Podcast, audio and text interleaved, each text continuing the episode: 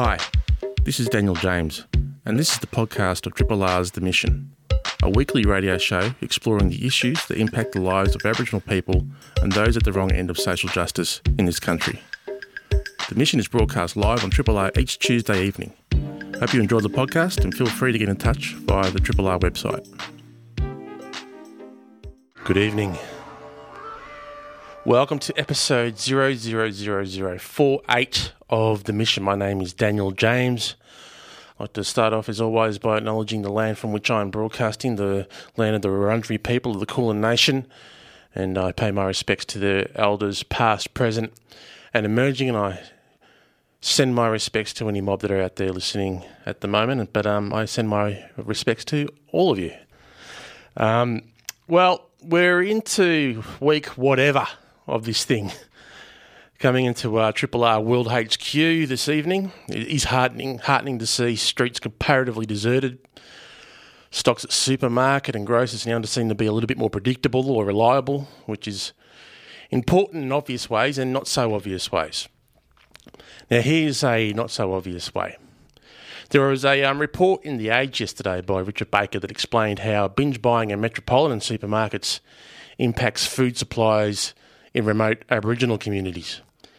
The IGA supermarkets in Halls Creek and Fitzroy Crossing, for instance, in Western Australia's Kimberley region, have not been able to get enough basic staples such as flour, cooking oil, corned beef, dog food, and toilet paper to serve the more than dozen nearby remote communities relying on them. So the lack of supplies is a potential life and death situation in those remote communities, with um, obviously high Indigenous populations already affected by you know, serious health and socio-economic issues. As I've mentioned in weeks past, the, the comorbidity for the Aboriginal community is uh, far greater than that of the uh, than the uh, the non-Aboriginal community. Uh, and a classic example of that is just uh, heart disease, for instance. It's almost twice as high, and we um, uh, also suffer type two diabetes at a rate of thirty percent across the population. So that when you stack COVID 19 on top of that, that becomes a, a, serious, serious issue. So, just like many of your local convenience stores, the ones that are in the burbs, remote supermarkets actually just buy their produce from larger supermarkets and then upmark the price and sell it forward to the community.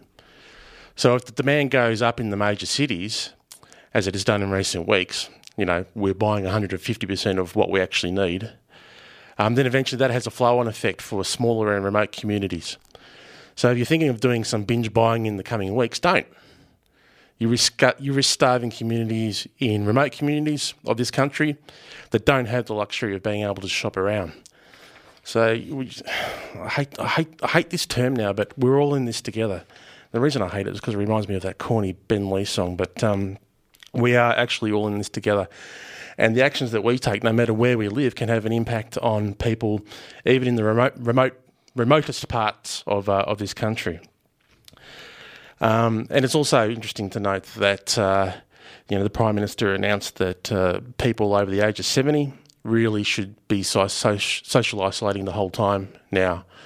Um, the risk to their health is too great. And he also said, pretty much in the same sentence, that uh, Aboriginal people over the age of 50 should be doing the same thing. So when it comes down to the actual practicalities of dealing with pandemics like this, what it actually means in real terms is that the, the, the gap, the, the, the, the much famed gap, is actually 20 years. You know, it's not eight years, it's not 10 years. The, the, the gap in life expectancy between Aboriginal people and non Aboriginal people is actually 20 years. So that means a whole bunch of my friends, if they follow the guidelines, cannot or should not leave the house because they are under greater risk than the rest of the population to um, suffer complications if they were to contract COVID nineteen. So it's um, it's a, it's a it's a necessary step, but it's a it's a sad indictment on uh, the the country and, and the way that people, Aboriginal people, have been treated historically, and it's um, something that won't go away, and it's actually something that gets amplified every time we um, we have a crisis in this country. Anyway, on tonight's show, I will be speaking with Palawa GP Dr. Tanya Schramm. Tanya is a board member of the Australian Indigenous Doctors Association. There were disturbing reports emerging last week with a number of racist incidents involving Aboriginal patients. So we'll talk to her about the danger associated with racism in this time of pandemic. And we'll talk to her about a whole bunch of other things too. And later in the show, uh, we'll take a break from COVID 19 and we'll have a conversation with Levi McKenzie Kirkbright, who was uh, the Youth Affairs Council, Victoria's first Aboriginal young thinker in residence. And he wrote uh, an essay called Sovereignty A Way Forward, which is a very good read, so we'll speak to him about that. So, together, if we um, just do five simple things, we can get through this uh, little this little pandemic of ours. Uh, the, the advice is pretty simple, really. You must stay home if you can.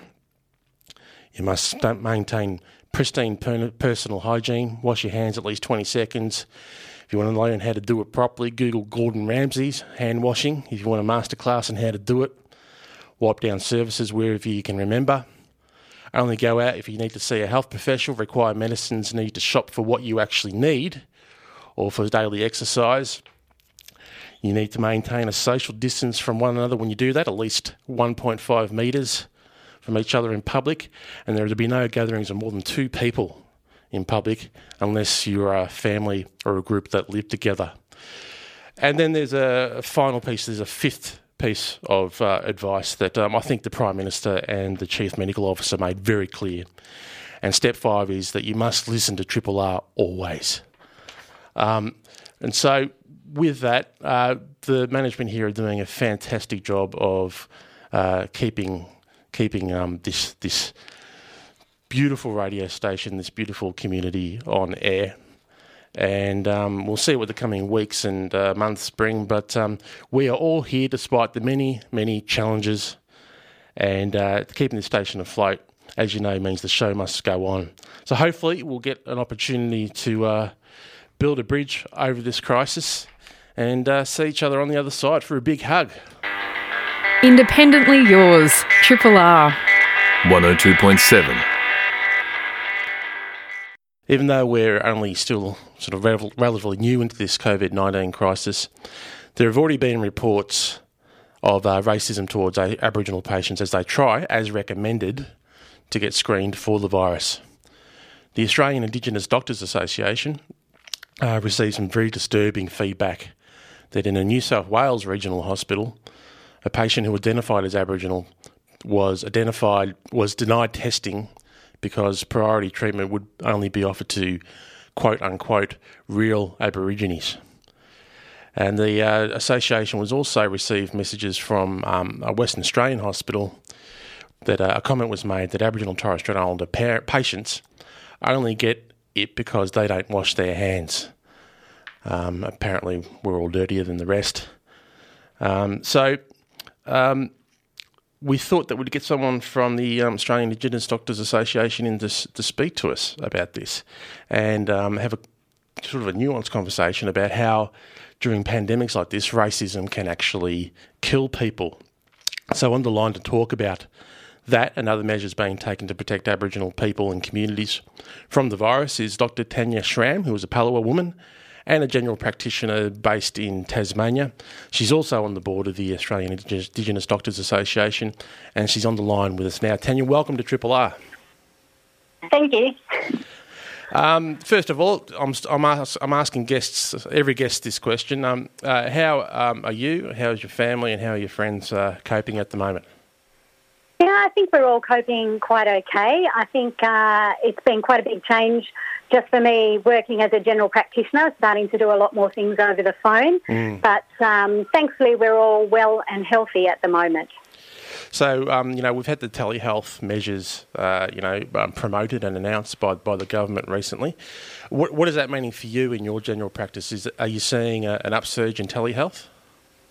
Yeah, we're definitely seeing an upsurge in telehealth, um, where the majority of the people that I would um, speak to for the day are all over telehealth. There are very few patients coming into the clinic at the moment, mm-hmm. and thankfully, to the new government initiative, as of Monday, all patients can be seen over telehealth, and we actually have the ability to bill and do um, Aboriginal health checks mental health um, care plans, um, mental health consultations, as well as standard um, general practice items. We can do it all over telehealth. So I think that's great. I think not only has this um, pandemic um, caused a great change in the way we do things, but it's also caused an upsurge not just in people wanting to come in because they've got a fever and cough and cold symptoms and they want advice on what they need to do. Mm. But it's also caused an upsurge in mental health issues. Yeah. Um, you know, with a lot of people ringing up because they're feeling really isolated, not going outside the house, unsure, you know, when if they can go out, what they should do, fear of getting sick and unwell. I think, um, you know, I've been really thankful that we've got the definitely the mental health item numbers on the telehealth at the moment. Um, I think that's great. And we'll also be able to do our Aboriginal health checks and things. So we'll be able to get our patients in and do their health checks and make sure that um, everything's there. So if, you know, the worst scenario happens and somebody does become unwell, um, all of their health information would be all updated um, on their files, ready to be accessed if need be in those worst case scenarios. Yeah, I think something that we're um, we're all sort of realising during this um, this crisis is uh, what social beings we are. You know, we are really. Um, you, you, may think that you're, um, you know, you're, you're a bit of a recluse or that you're a, um, a bit of an introvert, but gee, you miss that, um, you miss that social interaction, and you actually miss the physicality of, of that. So, um, it is going to, um, unfortunately, have an impact on a lot of people's mental health. Mm, I think so. I think it's having a great impact. I've already seen a number of people, yeah, uh, that I've done telehealth consults with that are concerned about their mental health as we've become more and more locked down and not being able to leave the house. Now, to um, to the reports that, um, that, that came into to um, AIDA last week, the uh, Australian Indigenous Doctors Association, um, racism, uh, even at the, the quote unquote best of times, is uh, something that affects people's health. But racism in healthcare settings where judgment calls are beginning to be made and where decisions have to be made, if you put a racist overlay on that, that can actually um, potentially kill people. Mm. It definitely does. I think the comments that were definitely made, you know, um, you know, we'll only test real Aborigines, you know, um, Aboriginal people only get it because they don't wash their hands. It really highlights the institutional racism that exists in our health sector and the interpersonal racist attitudes of some of the doctors and the healthcare staff that work within our healthcare system. And I think, particularly at this time, you know, they have, you know, blatant racism definitely can never be tolerated. Mm. But at the moment with a pandemic, what's going to happen is that person that turns up to be tested is then going to go home and say, oh, this is what's happened, they won't test me. And then what happens is the rest of the family takes on that attitude, well, it's no good going up there because they won't even test you, they won't even, you know, see you or offer you the appropriate care. And then the message gets out to our mob that you don't bother going to the hospital if you get sick because nobody really cares. And that just means that more of our mob will come off not being tested and and not receive the treatment that they require. And therefore, we will see more um, people, you know, die or become incredibly unwell as a result of the pandemic. And it doesn't need to happen. I think it's about time uh, as doctors and healthcare workers that we, you know, that people sit down and realise that, um, you know, stereotypes have no place when it comes to providing healthcare for people. Yeah, it's, it's particularly frightening when you know, um, if this thing goes as you know some of the models suggest, and we have more and more people fronting to um, emergency departments or to uh, COVID um, screening centres with, with, with potential symptoms, um, there are there will eventually have to be a number of judgment judgment calls made on who you know may get treatment and who may not get treatment.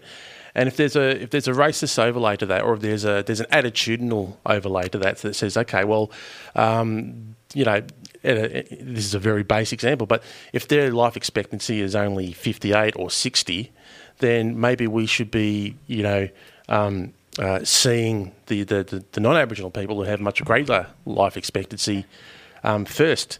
It's, it's, it's that kind of life or death situation that can be infected by, um, by racism.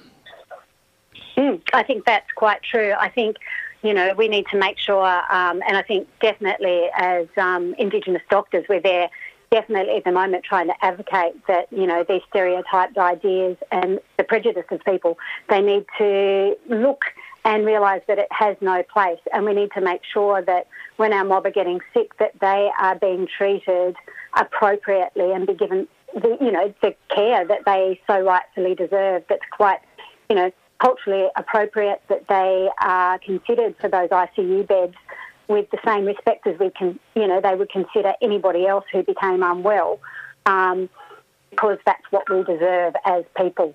Is there, um, is there going to be any sort of recourse to, you know, or learning opportunities for uh, those those um, hospitals and healthcare centres that have, um, you know, sort of been, uh, I guess, uh, you know, shamed so far in terms of um, the way they're treating Aboriginal patients in terms of racism? So we can only hope that out of this does become some, you know, that we do get some positive change. I think, um, you know, we have been doing a lot of work in the healthcare sector in general um, to improve cultural safety. Um, you know, so we get a better delivery of care for our mob. But I think so far we have actually had um, the hospital involved in the New South Wales case has actually made a formal apology. Mm-hmm. Um, I do know that that's happened, but I think it has to go you know, far beyond that. It's not just the apology that's going to fix this situation. It's going to be where we go to in the future that it doesn't actually happen again. That it's not just one person, it's often propagated by a number of people or the institution itself. So I think it's time um, that all hospitals um, all healthcare settings look at the way in which Aboriginal people are treated and they need to move past these stereotyped ideas that they have. And hopefully, this is what we can look at, and that after this pandemic, that we can continue. We've kind of got the government on board at the moment. They have been helping, um, you know, allow us to isolate our remote communities, stopping um, flying in and out workers, getting trying our best when we've got limited um, medical resources to get because a lot of our fly in and out doctors actually come from New Zealand. So when the borders closed, a lot of remote communities have gone without right. um, doctors. Um, they have given us the ability to address those situations. So we're trying to get you know, make sure that we've got adequate medical staff, particularly in the scenarios where they're all going to have to isolate for 14 days before they can start working in the community. So we've got the government on board helping us get all of these in, things into place. So hopefully we can keep them in that space as we move on from this pandemic to make sure that we do a lot more work in the cultural safety side of things for our hospital and healthcare settings as well, that it's not just a short-term thing for the pandemic it was pleasing and um, you know disheartening at the same time to see the prime minister, um, you know, provide the very strong uh, guidance and recommendation that Aboriginal people 50 and over should be self self isolating. Um, um, pretty much as the whole way through this thing, whereas for the rest of the population, it is is 70. It's um, saddening because it's an indictment as, as to where we're at, but that's at the same time, it's absolutely necessary, isn't it? Yeah, look, it is necessary because, uh, you know, the risk is higher for our mob, definitely 50 and over. Um, but the sad reality is this is a reflection on where we are as a country, that we haven't put the measures in place to provide better health care and um, close that gap that we said that we were going to close. Because if we'd done that, you know, if we'd done the hard work behind that, you know, Aboriginal people would be at the same risk as everybody else, but that's not the case. So the pandemic's just highlighting that that gap is still there and very significant. And um, yeah, for our mob, I think it's really important that if you're 50 and over, that you try and stay at home. Um, you know, not leave the house, try and utilise family and so forth to provide the groceries and things like that. Make sure that you use the telehealth to catch up with your doctor um, and your health service and make sure that your health checks, things like that, are, uh, are all up to date. Um, I think that's really important. But yeah, it is sad that we're recommending that Aboriginal people who are you know 20 years younger than the general population have to isolate because of their high risk. I'm speaking with Dr. Tanya Schramm, who's a Palawa doctor down in Tasmania, but she's also a board member of the Australian Indigenous Doctors Association. Um, through that association, Tanya, you're um, connected with other Indigenous doctors right throughout the country. Um, are you hearing reports on, on how they're coping um, at the moment? Yeah, we're trying to, as an organisation, run a bit of a uh, catch up twice a week so we can look after our members as we move through this pandemic. So we can, um, that's for our students and doctors, um, so that we can support each other throughout um, our journey through this uh, difficult time, uh, which I think will be really important to have that bit of uh, peer support um, for ourselves as well, especially if this does get into our communities. I think um, it's going to be very difficult.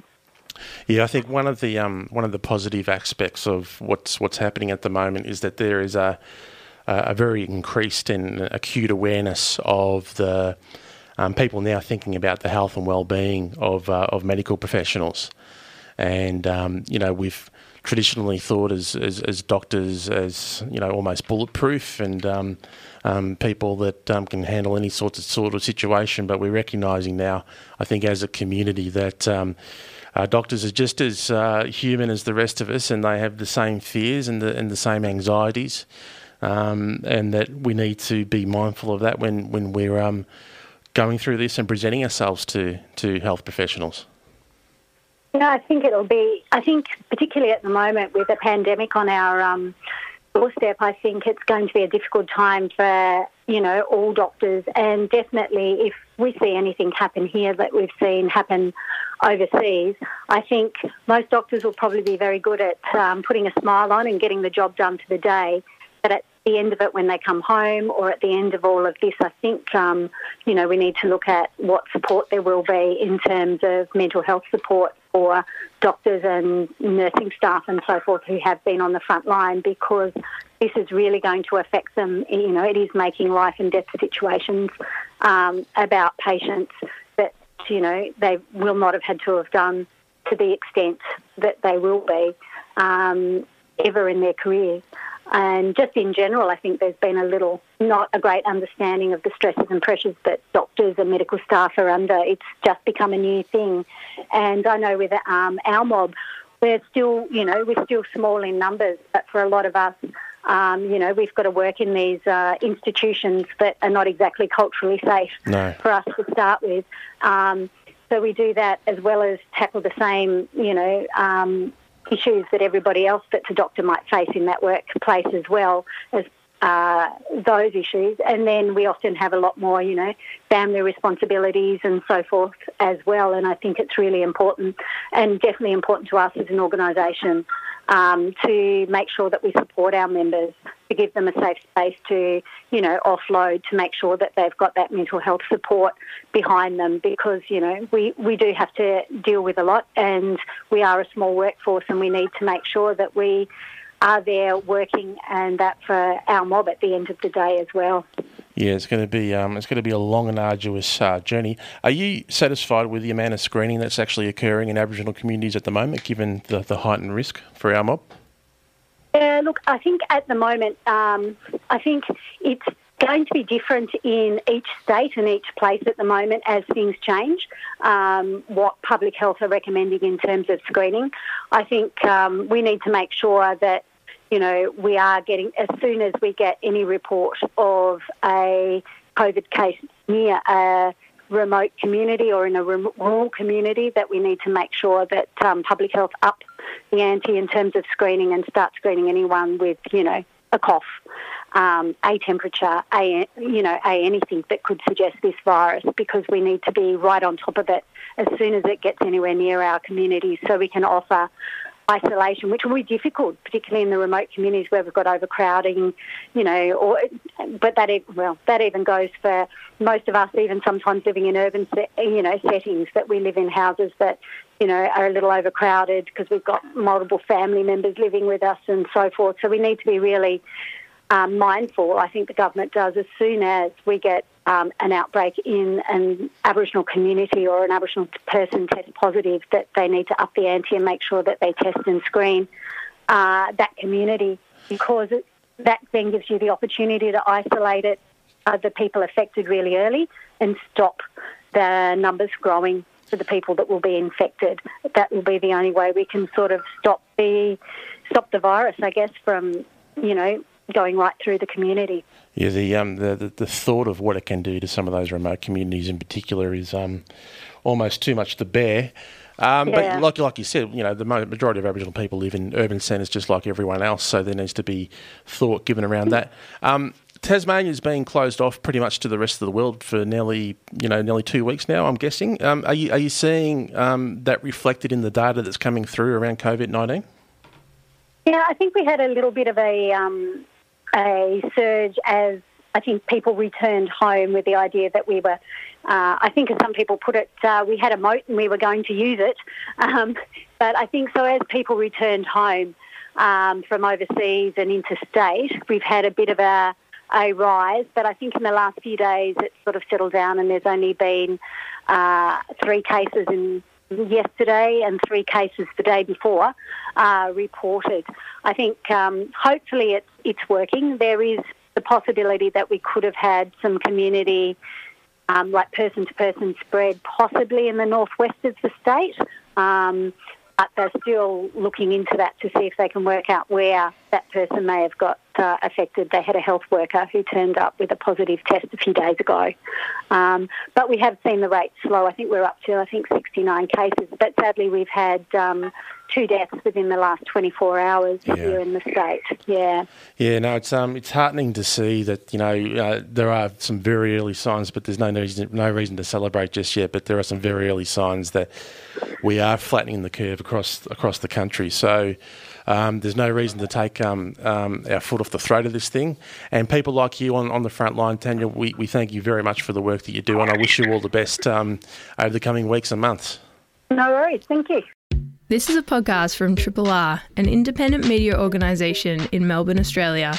To find out more about Triple R or to explore many more shows, podcasts, articles, videos, and interviews, head to the Triple R website at rrr.org.au. You are listening to Triple R 102.7 FM. This is a show called The Mission. My name is Daniel James, and I have uh, my next guest on the line. Uh, Levi McKenzie Kirkbright is a proud Aboriginal. He's a Gadigal, Yuin, Wiradjuri man, and uh, uh, hopefully he's completing his Masters in Engineering at the Melbourne University at the moment. His um, passion lies in technology, entrepreneurship, entrepreneurship, those French words, I really struggle with them. Um, and in Indigenous engagement with the emerging digital um, economy. Uh, in 2019, Levi was the young thinker in residence at the Youth Affairs Council of Victoria, where he penned an essay uh, entitled Sovereignty. Sovereignty. And Levi is on the line now. Levi, welcome to the mission. Hi, thanks for having me. No worries. First of all, congratulations on the essay and congratulations on everything you're doing. Uh, when we these days do an acknowledgement of the country, we say we pay our respects to elders past, present, and emerging. Well, when we say emerging, we mean people like you. So, um, uh, congratulations on your journey so far. Oh, well, let's see. I've got to get through a few more years, Well, look after yourself. Wash your hands. Put a mask on. Yeah. Whatever you need to do. Um, I won't- I'm asking every guest this um, during this uh, pandemic. Uh, how, how are you coping, and how's your family, and how are your friends coping during these tumultuous times? Um, I would say that um, it's stressful. I'm. Uh, I have family members who are in high risk categories, and are very concerned for them. For me personally, um, like I'm young and healthy, and I can work remotely, so I don't have to worry too much. Um, but I'm, yeah, I, I guess family's important, so yeah, just worried about that. Yeah, I think it's really important that um, you know we we acknowledge the anxiety that we're all under, and, and, and sort of in a way grieve for the world that um, has gone from us for the time being, but hopefully we'll come back some someday. So um, you know, if anyone out there um, you know needs support, there is Lifeline and and other. Um, uh, services available. You can call Lifeline on 13 11 uh, 14. It's always important to put that in there, I think. Um, like I said, Yeah, great. Congratulations on the on the essay. Um, let me ask you a very basic question first up. Uh, what does sovereignty mean to you?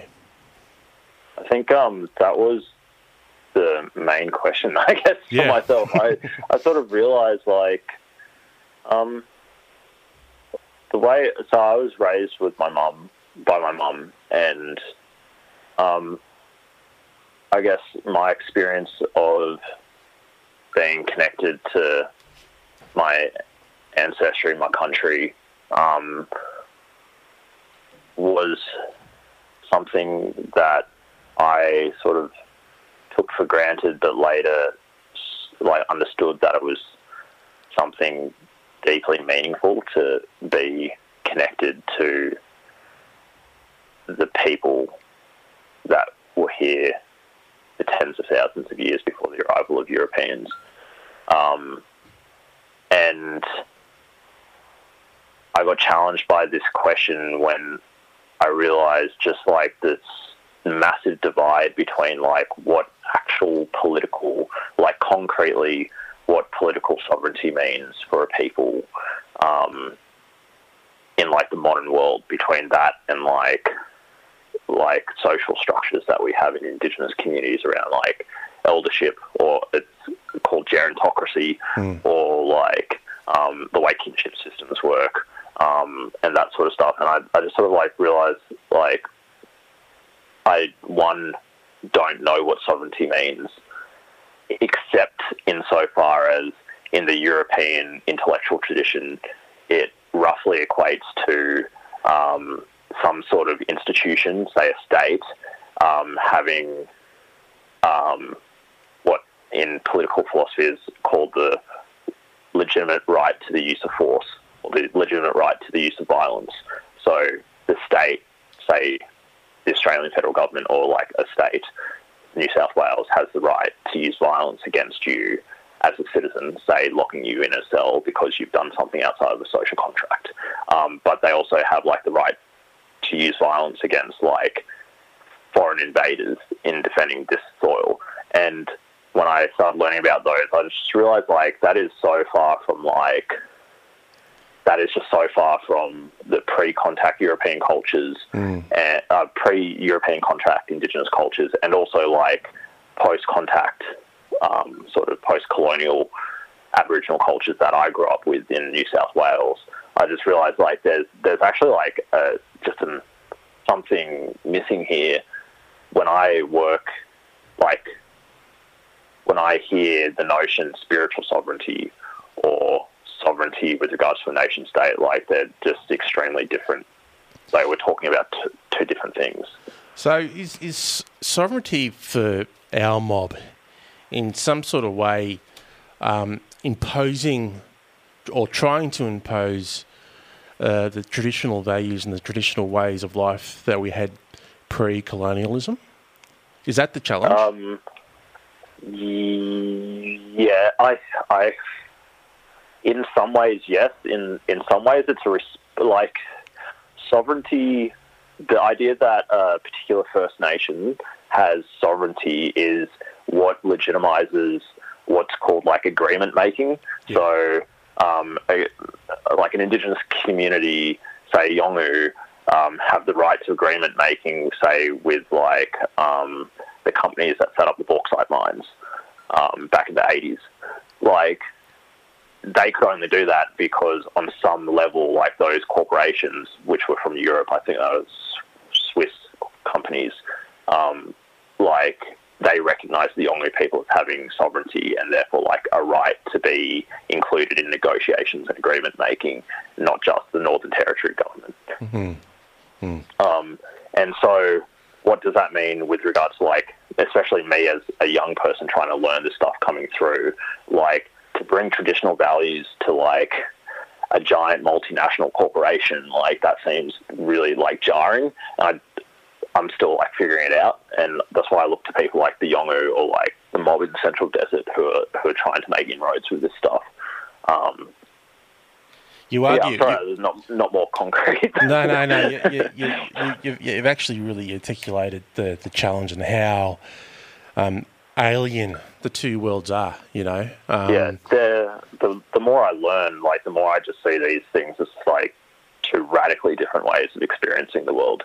Even just in the Uluru Statement from the Heart, it says our our sovereignty is a spiritual notion, but like you're negotiating, say, with the Commonwealth of Australia, which is a secular state, like it's inherently aspiritual. Yep. So you're just like talking past each other. On Yeah. How, how do you how do you you know articulate and in, embed that um, that that spirituality into the constitution and into the structure of our parliament. You know, Yeah. it's a it's a it's a big big ask, and I think you're right. I think. Um, there is a lot of talking past each other at the moment, and we'll see what the various uh, treaty processes around the country uh, And bring as well.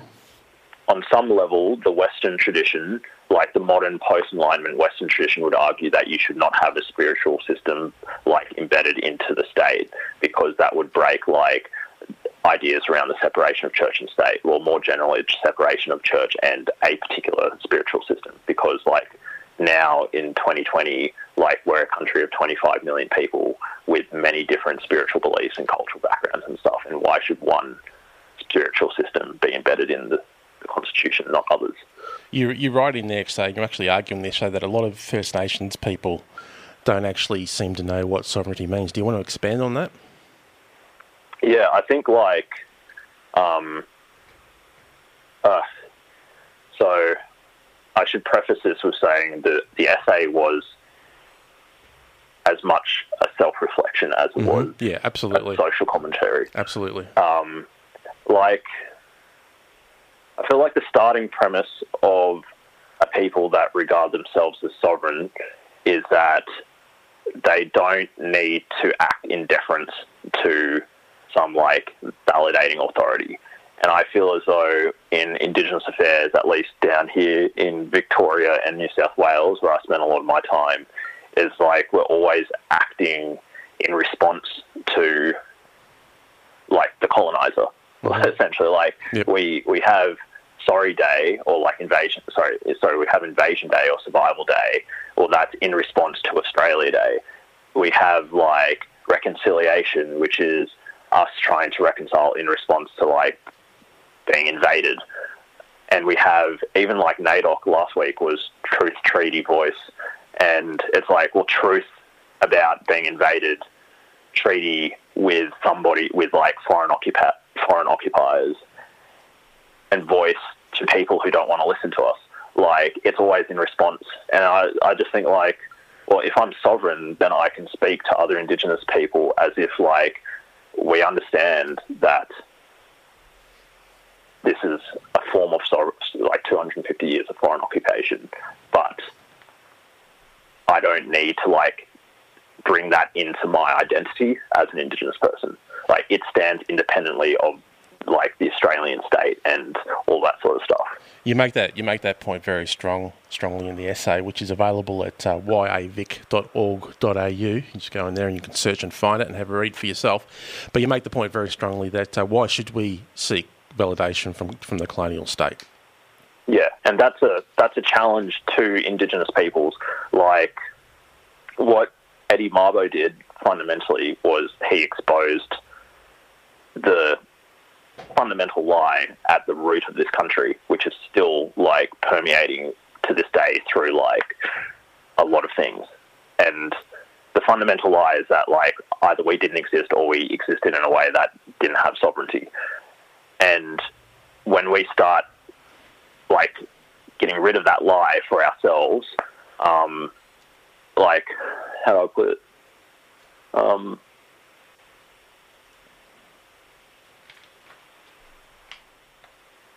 I feel like more at ease with being a First Nations person and what that means. I don't have to like think of myself as like colonized. Yeah, right. Yeah, that, that that's a really really good point. I really encourage people to go and read read the essay. Um, it's a very nuanced uh, essay. It's a it's a it is an essay of um, uh, reflection, and, and we you know you read it and you hear a voice that is um, uh, you know for want of a better term emerging, someone that is um, you know a voice that is finding its own way through this very very very complex world, and um, in my opinion, make, making a really really good go of it. Um, it is seven to eight here on uh, the mission. I'm speaking with Levi McKenzie Kirkbright. Um, before I let you go, what's what's next in the um, in the works for you, Levi? What's what's coming up in this crazy world of ours for you? Well, at the moment, I am bunkering down. No, I um, I am going back to university next semester to finish off my masters, and then Um, I'm working um, as well at a place called the Indigenous Data Network. So we're looking at how we can empower Indigenous communities through data um, to be able to like basically make better decisions at a community level using data that they have about their community, such like for example public health data. Um, and yeah, that's a nice way of like trying to bring my tech stuff into like it can be used for mob, I guess. Yeah. Yeah, well, we'll get you back on and in the studio to talk about that uh, in detail um, some other time, um, hopefully. But um, until then, thank you very much for your time and um, look after yourself, please. Thank you so much for having me. Take care of yourself. No worries. Thanks for listening to the podcast of Triple R's The Mission, a weekly radio show exploring the issues that impact the lives of Aboriginal people and those at the wrong end of social justice in this country. The Mission is broadcast live on Triple R every Tuesday evening. Hope you've enjoyed the podcast and feel free to get in touch via the Triple R website.